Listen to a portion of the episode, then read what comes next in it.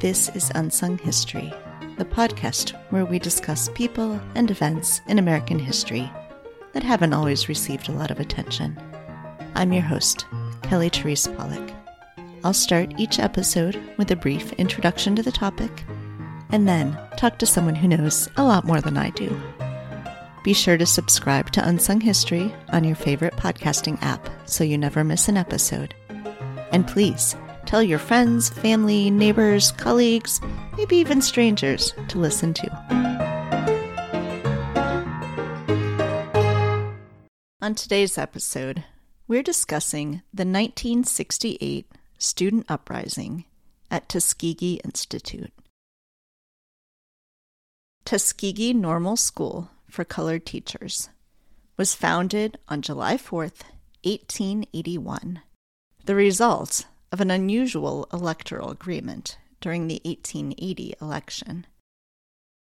Alabama State Senator W.F. Foster, a former Confederate soldier and slave owner, had asked local black leader Lewis Adams for help convincing black residents to vote for Foster in exchange for his support for a black school in the county. Adams did his part and Foster kept his promise. Booker T. Washington, a then 25 year old teacher at the Hampton Institute in Virginia, was hired as Tuskegee's first principal. Washington led Tuskegee from its founding in 1881 until his death in 1915. Washington oversaw the acquisition of land, and the construction of buildings, many of them erected by the students as they learned the manual and technical skills that Washington thought would be essential to their future success. As Washington told students in 1896, quote, We are not a college, and if there are any of you here who expect to get a college training, you will be disappointed. Unquote. Washington also threw himself into fundraising. By the time of his death in 1915, Tuskegee's endowment was $1.9 million, the equivalent of around $56 million today.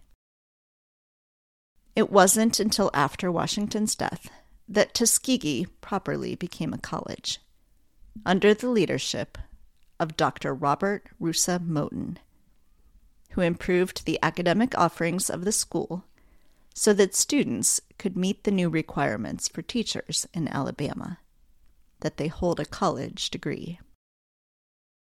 It wasn't the last time in Tuskegee's history that students would demand a higher level of academic instruction. Booker T. Washington may have publicly argued that black people should focus on economic advancement rather than demanding the vote or fighting segregation. But both faculty and students at Tuskegee were publicly involved in the civil rights movement. In the 1950s, Professor Charles Gomillion and the Tuskegee Civic Association, TCA, encouraged and tracked voter registration. As they succeeded in registering more black voters in Tuskegee, the Alabama state legislature responded in 1957 by redrawing the Tuskegee city limits so that nearly all of the black voters now lived outside the city. Gomillion and 11 other TCA members sued the mayor of the city, and Gomillion v. Lightfoot went all the way to the Supreme Court, which ruled in favor of Gomillion the city boundaries were restored, and Macon County registrars were directed to register black voters. By 1962, black voters outnumbered white voters there for the first time ever. By the early 1960s, Tuskegee students were joining the civil rights movement, marching in downtown Tuskegee to demand voting rights and civil equality and forming a civil rights organization called the Tuskegee Institute Advancement League, TIAL. In March of 1965, Tuskegee students, defying instructions from the Tuskegee administration, took buses to Montgomery to march on the Capitol, and they attempted to meet with the governor. Instead, they were attacked by police. On January 3, 1966, a Tuskegee student and activist named Sammy Young Jr. was shot and killed by a 69 year old white attendant at a Standard Oil service station after the two fought over Young's refusal to use the segregated restroom that the attendant had insisted he use. In the wake of Young's murder and the acquittal of the white attendant, the Tuskegee students stepped up their activism, demanding black power. On December 12, 1967, engineering students at Tuskegee sent a five page letter to their dean with a series of demands for better instruction and classroom materials, to which the administration at first did not respond. Another group of students were growing frustrated with other aspects of student life and made their own demands, including the ending of mandatory ROTC participation giving students more power in college governance, and increasing African American and African specific curriculum. Student unrest grew during February and March 1968, erupting in demonstrations and class boycotts, with President Luther H. Foster trying to keep the peace. In early April, a group of 20 to 30 students gathered to plan a protest during the upcoming trustees meeting. They wrote an 18 page document called The Mandate with a list of demands, many of which could have been easily implemented. In the middle of their planning, on the evening of April 4th, they heard on TV that Martin Luther King Jr. had been shot. It steeled their resolve for action. On April 5th, a group of students showed up at the trustees' meeting, demanding to discuss their mandate. The trustees who were present listened to them, but they didn't yet have a quorum to vote, so they asked the students to return the next day. The next morning, a group of students joined the meeting to present their requests. At the same time, 300 some students took over the building, Dorothy Hall, taking control of the switchboards and locking the doors, trapping the trustees inside. At 3:30 in the morning, the sheriff of Macon County led 300 National Guardsmen and 70 state patrolmen to campus. Facing that threat of force, the students left without bloodshed. All students were ordered to leave campus, and the college shut down temporarily. Students were dismissed, and their parents were told they needed to reapply for admission, an effort by the administration to screen out the troublemakers. Two weeks later, the college reopened. Thirteen students who were not readmitted took Tuskegee to court. The judge ordered the administration to readmit the students, while also prohibiting the students from being disruptive on campus. As I'll discuss with today's guest, despite the apparent failure of the uprising, the student demonstrators did get much of what they asked for. In 1985, Tuskegee became a university and was renamed Tuskegee University. Today, the university enrolls around 3,000 students in bachelor's, master's, and doctoral programs, including a PhD in materials science and engineering. Joining me now to tell the story of the Tuskegee student uprising is Dr. Brian Jones, Director of New York Public Library's Center for Educators and Schools, and author of The Tuskegee Student Uprising A History. Hi, Brian. Thanks so much for joining me today. Thanks for having me. Yeah, so I am thrilled to have learned about this story, and it's uh, coming a little bit full circle for me. This podcast really started with an interview I did of my parents about the time when they were at Kent State University in 1970. So this feels like kind of a, a full circle moment. So I'd love to hear a little bit about the background, how you got interested in this story of Tuskegee in 1968.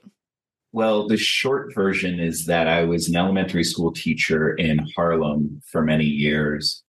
But at a, in the early 2000s, and at a moment when it felt like there was this uh, attack on public education by people with very deep pockets. And they seemed to be really focused on the fate of Black students, and Black students featured prominently in their kind of advertising and propaganda in films like Waiting for Superman. And I thought that was really strange and interesting. And my black coworkers, largely but not entirely black coworkers, and I seemed to be as the teachers like we were the enemy and and these um, elites were the heroes.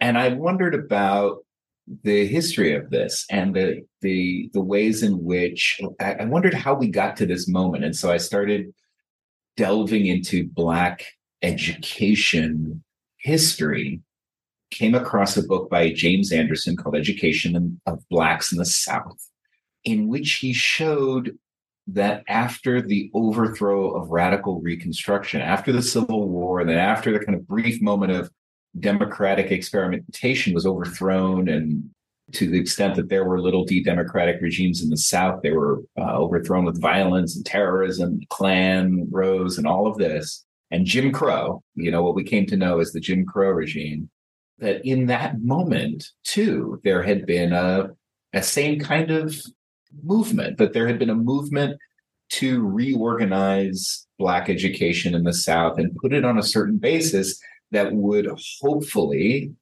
according to people who were deeply investing in it, basically accommodate Black people to their new subordinate role in the South. And the person who kind of bought into this plan and, and wielded it you know, there's a huge historical debate about why he bought in and what his purposes were. But their their one of their greatest assets was Booker T. Washington, you know, the nation's most famous black educator who founded Tuskegee Institute on this plan, a plan to kind of suppress political and democratic aspirations and focus on moral training and kind of like, you know, black people are just going to put their heads down and kind of do the best they can and in in the marketplace of the New South. And there seemed to be this kind of resonance between that era and what I was living through. And so I started digging into it. And my dad went to Tuskegee. We got to talking about this, and we just, he decided that, or he proposed that we take a road trip to together to Alabama. Neither of us, you know, he's not a professional historian. And I had never been in an archive before. So we together, uh, the blind leading the blind, went down to his alma mater, to Tuskegee, to look through the archives because I had noticed in the literature there was this footnote of, or, or a few footnotes about students protesting and speaking out during Booker T. Washington's tenure as director of Tuskegee. And I thought that's really interesting because you know, the little bit that people do learn Black history, they kind of learn W.E.B. Du Bois as, you know, Booker T. Washington's opposite and as someone who's critiquing him. But, you know, Du Bois is in Massachusetts. Du Bois went to Harvard. You know, Booker T. Washington was born in slavery. He came up from nothing. So it's it's it's hard to see, you know, there's a way in which sometimes people dismiss Du Bois's criticisms because of that. He's there's so much distance between these two men. But the students are a different story. The students were from Alabama and Louisiana and Mississippi. So I thought, I'm going to write a book about Tuskegee students going on strike in 1896 and 1903. We get there, we drive all the way down from Ohio, where my dad lives, down to Alabama. And there's very little. I mean, it's very it was very disappointing. As anybody who's gone a hunting in the archives knows, it's yeah. it's not for the faint of heart. So we found very little. And it was one of the librarians there who said, Well, you know, if you're interested in if you're interested in student protests, you know, there's something else you might want to look at. And she pulls out this giant leather bound volume of the Tuskegee student newspaper in the 1960s. And my dad graduated in 61. So it's what we were looking at as we were flipping through the 1960s student perspectives on the 1960s in print was really new to both of us. And it was wild. I mean, I didn't know any of these stories. And even other scholars and, you know, more senior people I consulted and asked them about it. Very few people had heard anything about these stories. I thought, wow, with this kind of an origin story, this is a remarkable turn of events. That in the 1960s, Tuskegee students fanned out off the campus and got deeply involved in all of the phases of the Southern movement for democracy and civil rights and liberation. And then one of their number was murdered in an off campus incident involving a desegregated bathroom and then their, the murderer, an old, older white man who was 67 years old, Marvin Segrest, murdered Sammy Young Jr. and was acquitted. And the students saw in that and in the administration's response this kind of painful, just suddenly like intolerable pattern of accommodation to the white power structure over many, many years. And they turned their attention from the all these off-campus battles onto the campus and to try to change teaching and learning on Tuskegee's campus and demand what they called a Black university. Yeah. So that's how I got started in this. I was looking for a 19th century student strike and was fortunate to be handed really a story about an incredibly explosive story about the 1960s. Yeah. Although to tell the story of the 1960s, then you really do tell the the story from the 19th century on. Can you talk a little bit about that because it's a it's a fascinating story tracing this university to how they got to where they were in 1968. Yeah, the book is has a strange structure in that every chapter covers a smaller and smaller period of time leading up to chapter 4 which is just 1968. So you know, just one year, whereas the first chapter covers 80 years of history. But what I'm trying to show is that part of the reason, you know, there's a story of 68 in its own context, because it's 1968, you know, it's not it's not news that students were protesting in 1968 that's global you know it's a, a moment of global revolution so there's that context for understanding what happened at tuskegee but there's another context of taking a long look at patterns on the campus itself. And it turns out that at, what I was trying to do was, was show how the Tuskegee student movement in the 60s resonates not only around the world in that moment, but resonates back through the school's history and how Tuskegee students always had a pattern of protesting on the campus. That, in other words, it was a contested space, and we can't understand it as just the product of a kind of singular genius of Booker T. Washington, and you know all these things i'm saying about tuskegee you know you have to kind of i think add an asterisk which is that they're mostly true pretty much everywhere like there's there's so many things about this that are true about all schools it's just that things are kind of heightened and there's a kind of extreme nature uh, of the story. And it's worth our close attention at Tuskegee in part because of its unique history, because of its place in Black America, its place in the national story, its place in trying to forge some kind of you know post reconstruction america its its role in in our national life and in, in a national educational history looms large. So i think that's why it's worthy of close attention but really actually many of these things these dynamics are, are true on many different kinds of campuses particularly on historically black colleges and universities. And i think black students have a pattern of being at the forefront of battles for democracy, rights, an expanded curricula, higher standards of teaching and learning, um, really throughout the 20th century. One of the things I found so fascinating about that story, and of course it sort of explodes in the 1960s, is the connection between the campus, between the people on the campus, and city politics and state politics. And what that looks like. And there's this dynamic that that keeps happening that, you know, the the campus is sort of one thing and the the city and of course the state of Alabama are something else. Can you talk a little bit about that that interplay of politics and, and how it keeps showing up again and again and and matters for what happens on campus? Absolutely. It's one of the ways that we see that the student movement, that this is not just a campus question. It's mm-hmm. not just about protest marches in Montgomery. It's also that the students make a play for power in the county, in local elections. And, you know, I should back up and say anybody who does know a little bit about the history of Tuskegee, particularly in the 20th century, one of the things that they might know more about is the faculty movement that precedes the story that I'm telling. The way my story focuses on the student movement in the 60s. And there's a book by Robert Norrell called Reaping the Whirlwind. It's a very famous book that that tells this that focuses on on the faculty, whereas my book focuses on the students. But the faculty movement is an important precursor in precisely this domain because while those faculty were, you know, incredibly well educated and, and not only the faculty, but also you have the medical professionals, you have doctors and nurses at two hospitals. Don't forget about the Tuskegee Airmen. So you have pilots and people training the pilots and engineers repairing the planes. So you have all of these people with advanced degrees and extremely well educated, concentrated in this tiny little town. And for most of the 20th century, they can't vote. And so one of the things they do to kind of break the mold of the history of the place is begin to petition for the right to vote and challenge their disfranchisement in a case that goes all the way up to the Supreme Court. And so this is like a resident, it's a local battle with the local government that bypasses the state of Alabama and goes all the way up to the US Supreme Court, Gomillion versus Lightfoot, in which they are victorious against a gerrymander that was intended to kind of stop them from becoming a, a powerful voting bloc. So this, in many ways, the students, the young people are watching this, and this is like one of their first lessons in politics is like, wow, look at how the grown-ups stood up for themselves and won this massive victory.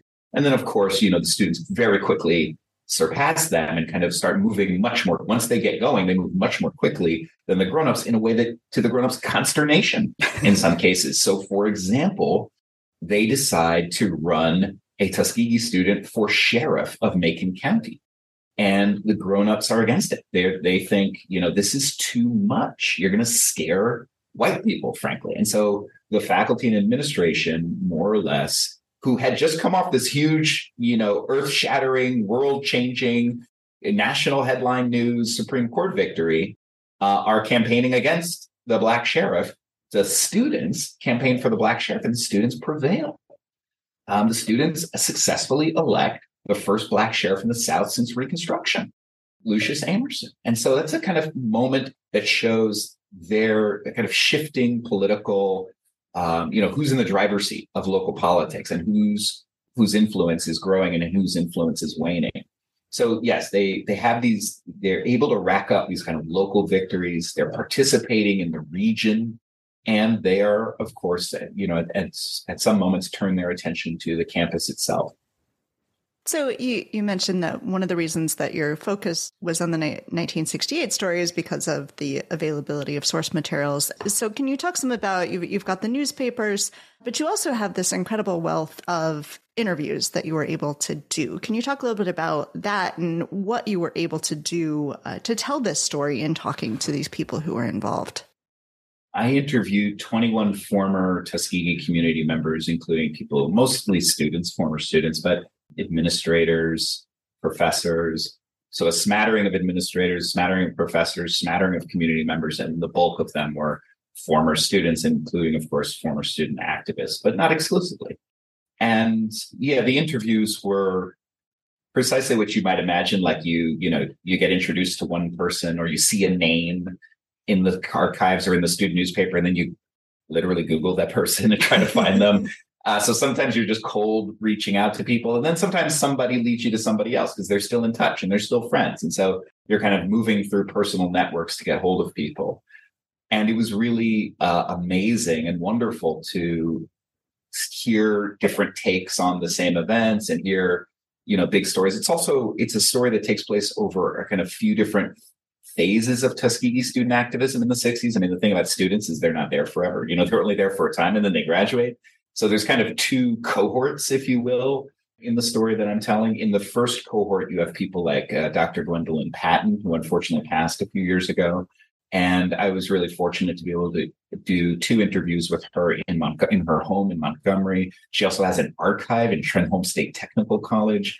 She's just like an amazing person who I, I felt embarrassed that I'd never heard of her before. But it's like one of those things where once you start learning about something, you see it everywhere. Like suddenly I was seeing her name all over all of these different anthologies of Black women writers and Black women's activism. She's just everywhere. And my father, of course, had gone to Tuskegee uh, after Dr. Patton passed. I realized uh, she published a memoir, uh, was published posthumously, and I was flipping through it and saw a photo of her in as a cheerleader in high school, and I thought next to her was a young woman who looked like my mom. So I texted the photo to my mom, called her up, and uh, said, "Mom, is that you next to Gwen Patton in high school in Detroit?" And she said, "Brian, that's not me. That's my sister." I was like, oh my God.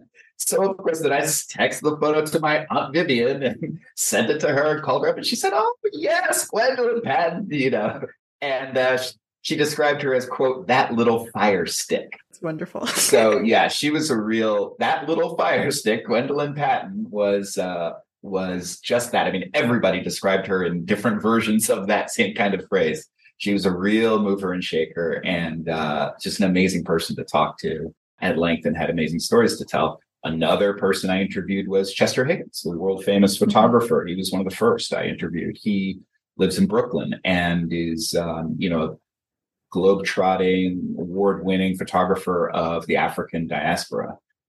And you know, he was taking his very first pictures, uh, just learning to, really to take photographs in 1968. And uh, when I was sitting in his home in Brooklyn, he I asked him, Well, did you take any pictures in that year? I mean, do you have anything? And he said, Well, I took one of a protest, one photo. And he brought it out, you know, a print of it and handed it to him. It was gorgeous photo. These students with these kind of steely looks. And he nodded sagely and he said, Well, Brian, there's your cover.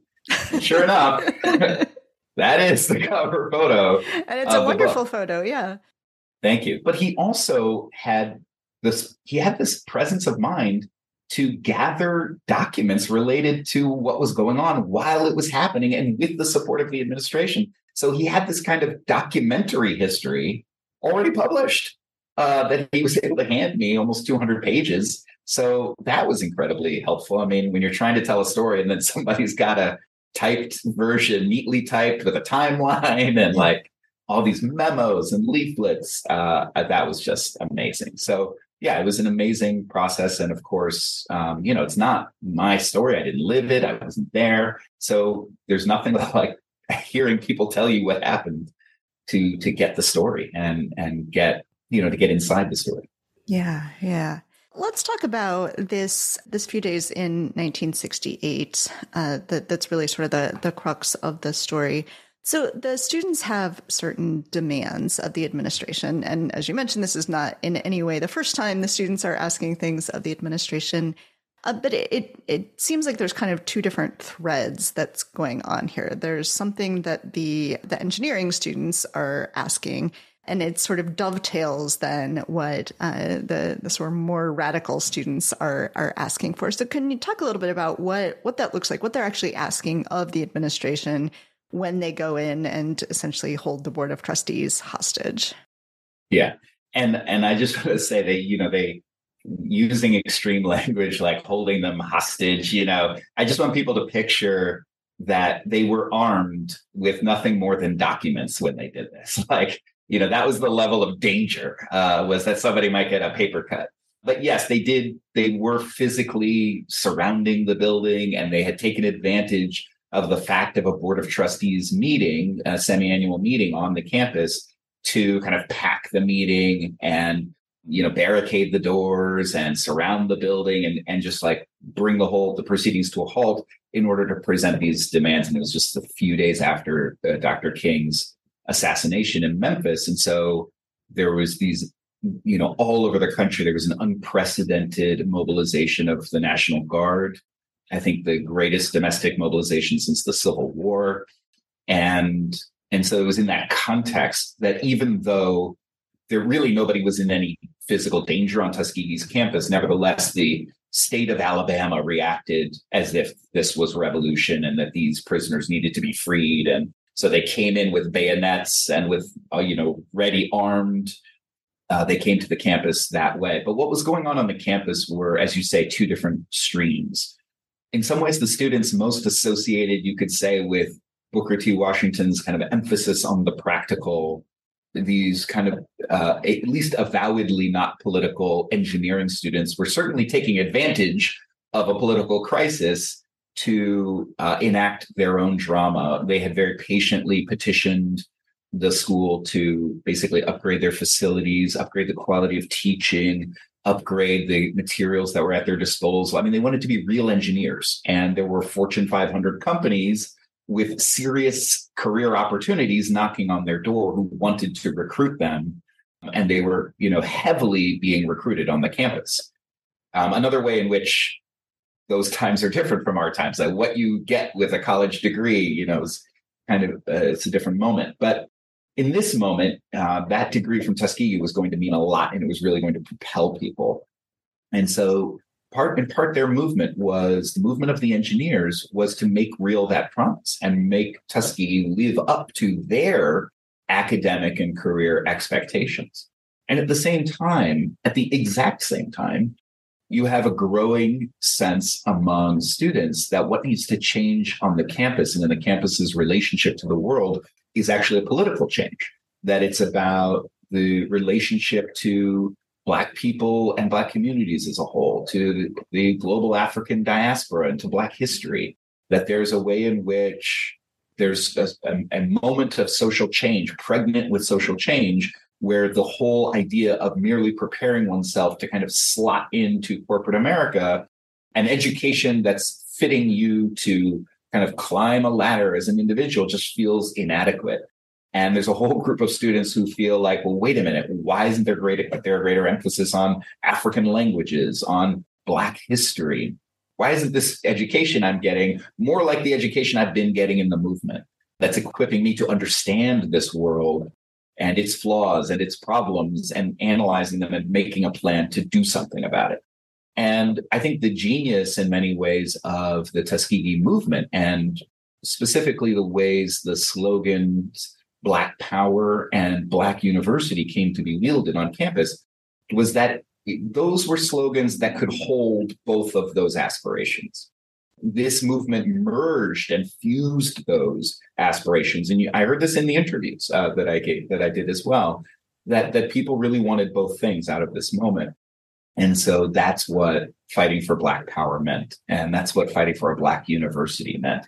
It was going to be that they were going to make a change on the campus that would meet their both career and kind of academic aspirations and their sense of of wanting justice in the world and wanting a freer, fairer world and wanting Tuskegee to make contributions to that as well. So it's kind of the collective aspirations and the individual aspirations.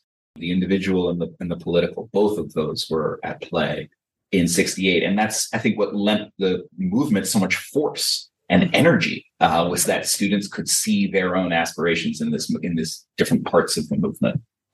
I want to ask, knowing what I know about the late 60s, early 70s, knowing that this is right after Martin Luther King is assassinated, it's been spurred all along the way by this murder of Sammy Young. I was expecting violence. I was expecting things to go terribly, terribly wrong as I'm reading this. And that's not what happens, surprisingly, in some ways. So, can you talk a little bit about why? Why they were able to get out of this with a, a certain amount of success in what they were looking for and without the bloodshed that we see in other places where the, National Guard shows up in the 60s and 70s.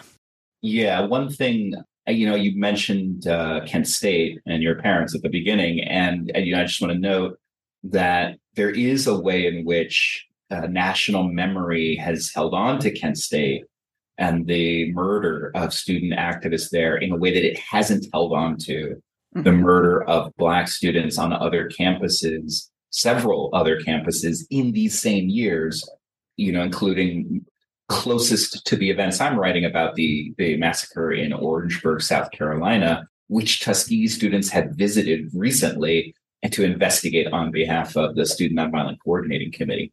So yes, so that there is danger uh, in the air, and the students were afraid that, given all of this landscape of danger, and given the assassination of King, that they were very much in mortal danger. And you know, I think here the dean of students, Bert Phillips, and the Tuskegee administration both acted as they had in the past to student protests with a deft touch. And in this case, they also they handled the National Guard in a way to avoid bloodshed. I mean, Bert Phillips, the dean of students, went out to the gate to meet the National Guardsmen and basically stalled them effectively while the student movement was kind of winding down. And he is back and forth between the students and the National Guardsmen trying to get the students out of the buildings, trying to, you know, warning them like, let's let's not have bloodshed. And then ultimately, you know, they were the students did vacate the buildings and the National Guard did go through the Alabama National Guard did go through the campus and kind of clear it out. But I think the other thing that avoided bloodshed was the fact that the Tuskegee administration really was successful in derailing the movement, at least in this, this phase of it. They dismissed everybody from campus. They closed the campus. And so that meant that there was no way that this was going to escalate or keep going on. I mean, there was going to be no bloodshed because nobody's on campus. Suddenly the train station was crowded and everybody's trying to get home because Tuskegee basically said, all of you, you know, 1500 undergraduates, none of you are students here anymore. We don't, we don't recognize you as students any longer. You will each have to reapply to, to be readmitted as a way to kind of weed out the, the quote unquote troublemakers. And as you note, though, when they returned to campus uh, a few weeks later, it was, it was a two week shutdown that eventually was overturned by a federal judge. But when they returned to campus, and and then the following you know then there's the commencement you know in the summer and then the following semester and then you know in the kind of last moments of of that chapter on 68 i'm trying to look at the balance sheet of of what if anything was accomplished but when you actually start tallying it up it's pretty impressive it's like even in defeat there was a wide something had shifted on the campus and the administration you know took a breath came back and I think realized rightly another reason that things didn't keep escalating and escalating is that they conceded a lot. Like once the once the kind of physical danger had passed and the and the momentum had been broken, then the administration turned with the other hand and gave the carrot, which was and quite a few carrots. I mean, full financial aid for all student athletes, you know, the right to withdraw from courses at any time, syllabi on the first day of school, a new African studies program, student participation on all kinds of governance committees, uh, free student theater. Like, you know, you could just go down the list. It was like they want a lot actually and sweeping changes. And and and then when you listen to that list of, of items, you know, and you kind of ask yourself, well, wait a minute, where's the radicalism? it's like, oh, that's just like that's just like what you that's what higher ed just became basically and i think what i learned from that is that it's only radical and intolerable at the time until you win it and then it just becomes policy and we see this throughout the 20th century that students especially black students are making demands that seem outrageous and intolerable and then like 10 years later that's just like what everybody does it's just the way it is so the radicalism comes not out of the particularism of the demands uh, they weren't trying to like burn down the university or replace the leadership, even frankly, of the university. They were really loyal reformers. The radicalism comes from the fact that that they put themselves in the driver's seat and assigned themselves the task of participating in the governance of the university, and the fact that they even elevated themselves to the position of people who could have something to say about what is going to be what on the campus. Like that is what changed. And that took a massive struggle, even to win those, uh, what can sound like in retrospect, mild reforms.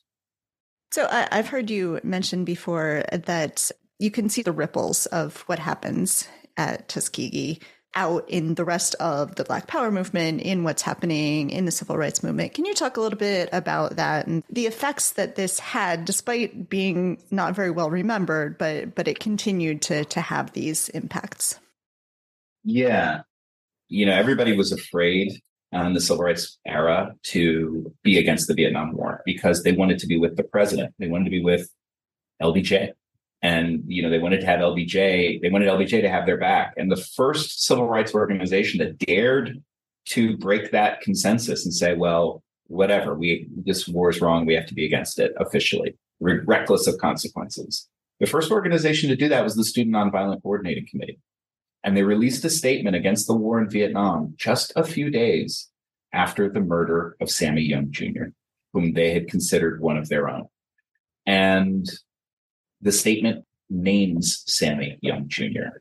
And not only does it name this slain Tuskegee student, it equates his struggle for freedom in the Black Belt region of the South with the Vietnamese struggle for freedom in Vietnam. It's not just a peace statement, it's a statement that sympathizes with the Vietnamese.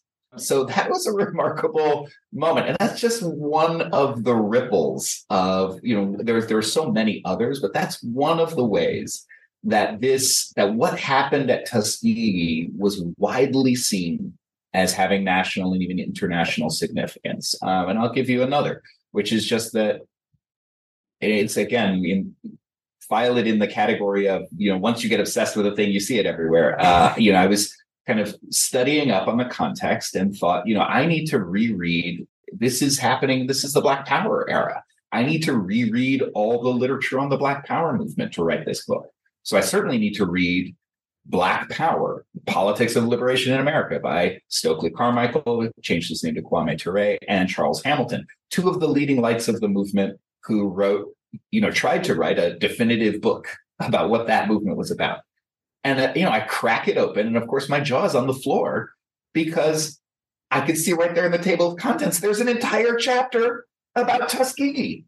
I, whoa, that just blew my mind. Like, uh, like it, in that time, when, when they're sitting down saying, okay, you're going to write a book about the Black Power movement. Where are the important places to write about? You know, we would kind of think maybe Chicago, maybe Oakland.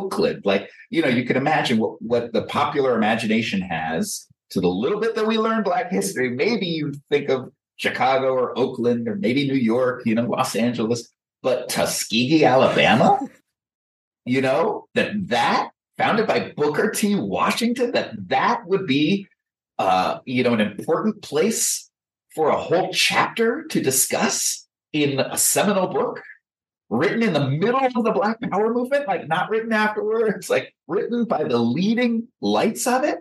Like what?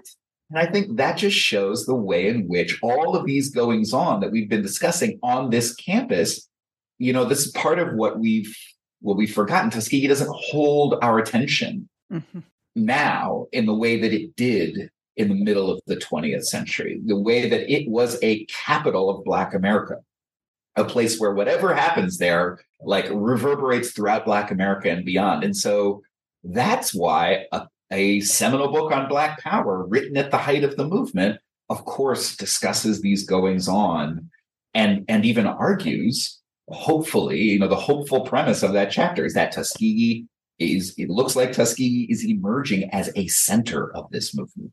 This is a place where we're going to accumulate more power. We're going to hold power. And this is going to be a model of Black governance and Black power, of the kind of humane order that we can create, that we're uniquely positioned in this country to create. And it's tracing and, and kind of telling a story about the school and about Booker T. Washington and how people are breaking away from those politics towards something new. And that something new, they hopefully argue, is Black power. Uh, you know, so those are just two examples, but the centrality of Tuskegee to the to black politics in that moment is is part of the work of the recovery work of, of this book. I hope. Well, it's a terrific book and a great story. So, how can people get a copy of your book? I think you can find it pretty much everywhere they sell books. It's a it's published by NYU Press. So, of course, you can go to NYU Press. It's published in their Black Power series, which is edited by Ashley Farmer and Ibram Kendi, but it's everywhere. Yeah, excellent. And I'll put a link in the show notes too. Is there anything else you wanted to make sure we talk about? You know, this book took me eight years to write. So I racked up a lot of debts and I had, you know, so many people to thank in the acknowledgments in the end. I just want to, if any of them are listening, you know who you are, including all of the people whom I interviewed uh, for this book, uh, who, whose names I didn't speak just now, but also, of course, my family and friends and colleagues. It, you know, my name is on the cover, but if anybody anybody who's written a book knows that really it takes uh, it takes a huge team of people to make books like these possible, and all the research and writing that goes into them. I'm I'm grateful to them and to you for a chance to talk about it with your audience. Well, Brian, thank you so much. I really enjoyed reading this book, learning about this period at Tuskegee, sort of rounding out what I knew about this period. So, uh, thank you so much for speaking with me. Thanks. Thanks for listening to Unsung History. You can find the sources used for this episode at unsunghistorypodcast.com. To the best of our knowledge, all audio and images used by Unsung History are in the public domain or are used with permission. You can find us on Twitter or Instagram at unsung underscore underscore history or on Facebook at Unsung History Podcast. To contact us with questions or episode suggestions, please email kelly at unsunghistorypodcast.com. If you enjoyed this podcast, please rate and review and tell your friends. MSW